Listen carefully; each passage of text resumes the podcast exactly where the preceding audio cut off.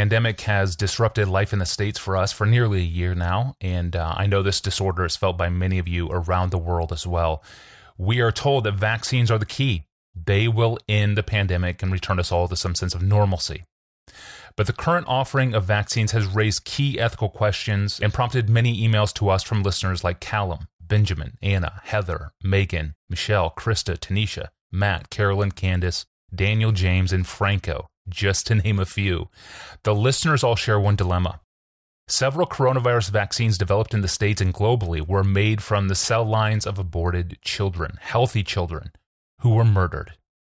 Most notably, this includes the fetal cell line called HEK 293 from the kidney of a healthy girl aborted in 1972 and PER-C 6 from the retina of a healthy boy aborted in 1985. Apparently, these and similar cell lines have been used since the 1960s to manufacture vaccines against rubella, chickenpox, hepatitis A, shingles, hemophilia, rheumatoid arthritis, and cystic fibrosis.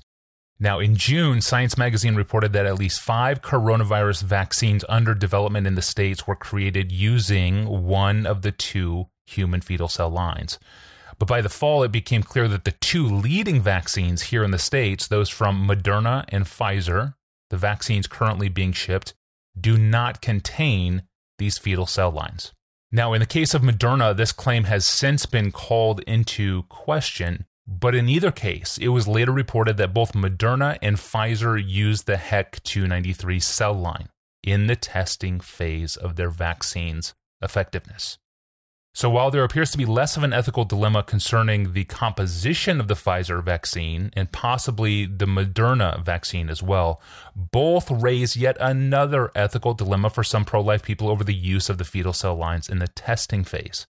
Now, as we record this, ethically derived and ethically tested coronavirus vaccines are in process, but they are much slower in development and will likely be more expensive, rarer, and more difficult to get. That's the prediction, at least.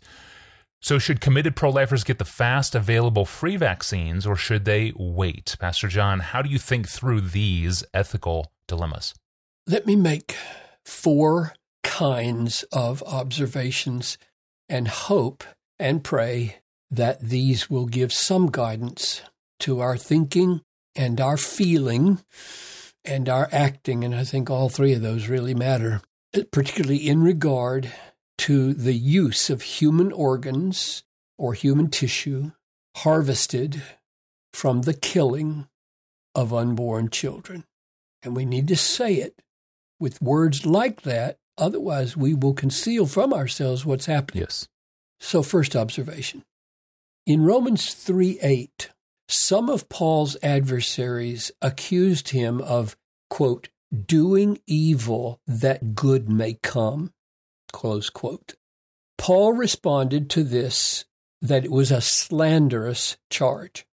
In other words, he distanced himself from that kind of ethical stance. And I think we should too. We shouldn't do evil that good may come.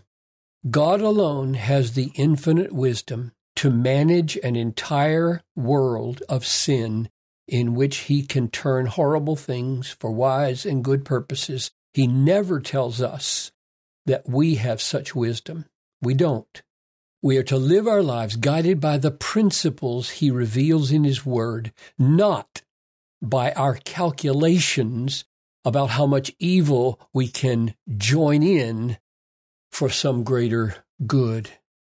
So, if we really believe that the killing of unborn children is abhorrent to God and falls into the category of the shedding of innocent blood for which God's judgment fell, we should not think of turning this wickedness into a wonder drug to save our lives. We should not do evil that good may come. That's my first observation. Second, God frequently in the Bible calls us to do things and avoid things which are very costly to us personally in order to demonstrate that Christ and his ways are more precious to us than safety or security or comfort, and that we sacrifice in order to do what's right. When we are told not to return evil for evil, or that we should love our enemies, or turn the other cheek, or go the extra mile, or do good to those who hate us, all of those kinds of commands are designed to show that we are not in bondage to this world and that the deepest contentment of our lives does not flow from needing to avoid risk or show vengeance. By denying ourselves comfort or satisfaction or safety for the sake of testifying to Christ's value to us and testifying to the sanctity of another person's life, or testifying to our hope for another person's well being, or testifying to our confidence in God's reward beyond the grave, when we deny ourselves in that way, we aim to exalt Christ and his ways over mere self preservation. So if a scientist avoids using tissue and organs harvested from babies killed in abortion, or if an ordinary citizen avoids using a med- medication which they know has been developed specifically through such harvesting and research, the aim is that the Christian conscience is preserved and Christ is made much of as more valuable than any security or safety or health we might get through sin. Third, avoiding such research and avoiding the use of the products of such research is only one way of testifying to the truth and value of Christ and the sanctity of the unborn persons.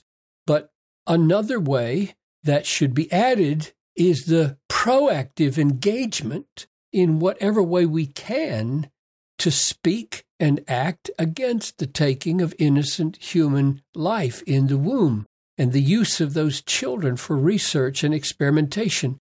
So I'm saying renunciation, that is the avoidance part of our ethics, which is being asked about. Should we avoid the medication? Yeah. The, the, the renunciation of the use of such drugs has value. Yes, it does. And supplementing that value should also be the proactive engagement of resisting and discouraging abortion and the use of aborted babies in research. And the final observation, the fourth one that I would make, is the one that's most difficult to articulate, but may be the most important. The observation is that acting on principle in this case, the principle that we do not want to be complicit in the desecration of dismembered human beings, acting on principle often does not look like the most obvious way to be a blessing to the greatest number of people.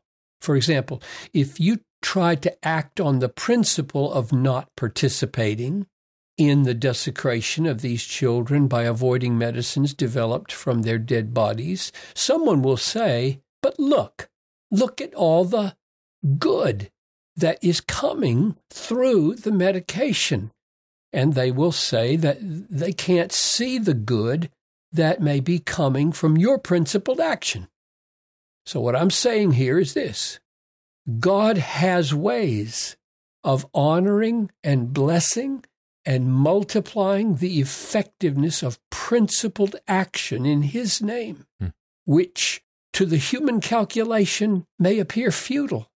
This is certainly the case with many martyrdoms in history, for example, or other kinds of sacrificial principled actions which didn't look like they were going to have any payoff at all for the suffering person or for or their family or for the cause of Christ just a dead end street at the stake of suffering.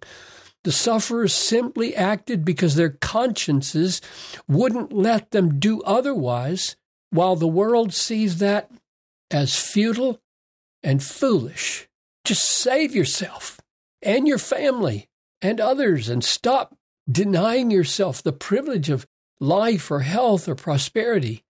And my point, again, is God is God He honors integrity and principled action that is rooted in his truth and his beauty and his worth, even where the world cannot see the point. Mm. We have no idea what explosive effects in the depths of God's providence and purposes our principled action might unleash by God's grace. So, I'm saying let's not act as researchers or as ordinary consumers in a way that desecrates the bodies of unborn victims and treats those children as though they can be killed and their tissue harvested for our benefit. Amen. That's a sobering word. Thank you, Pastor John. And thanks to everyone who sent this question into us. Uh, we really appreciate it.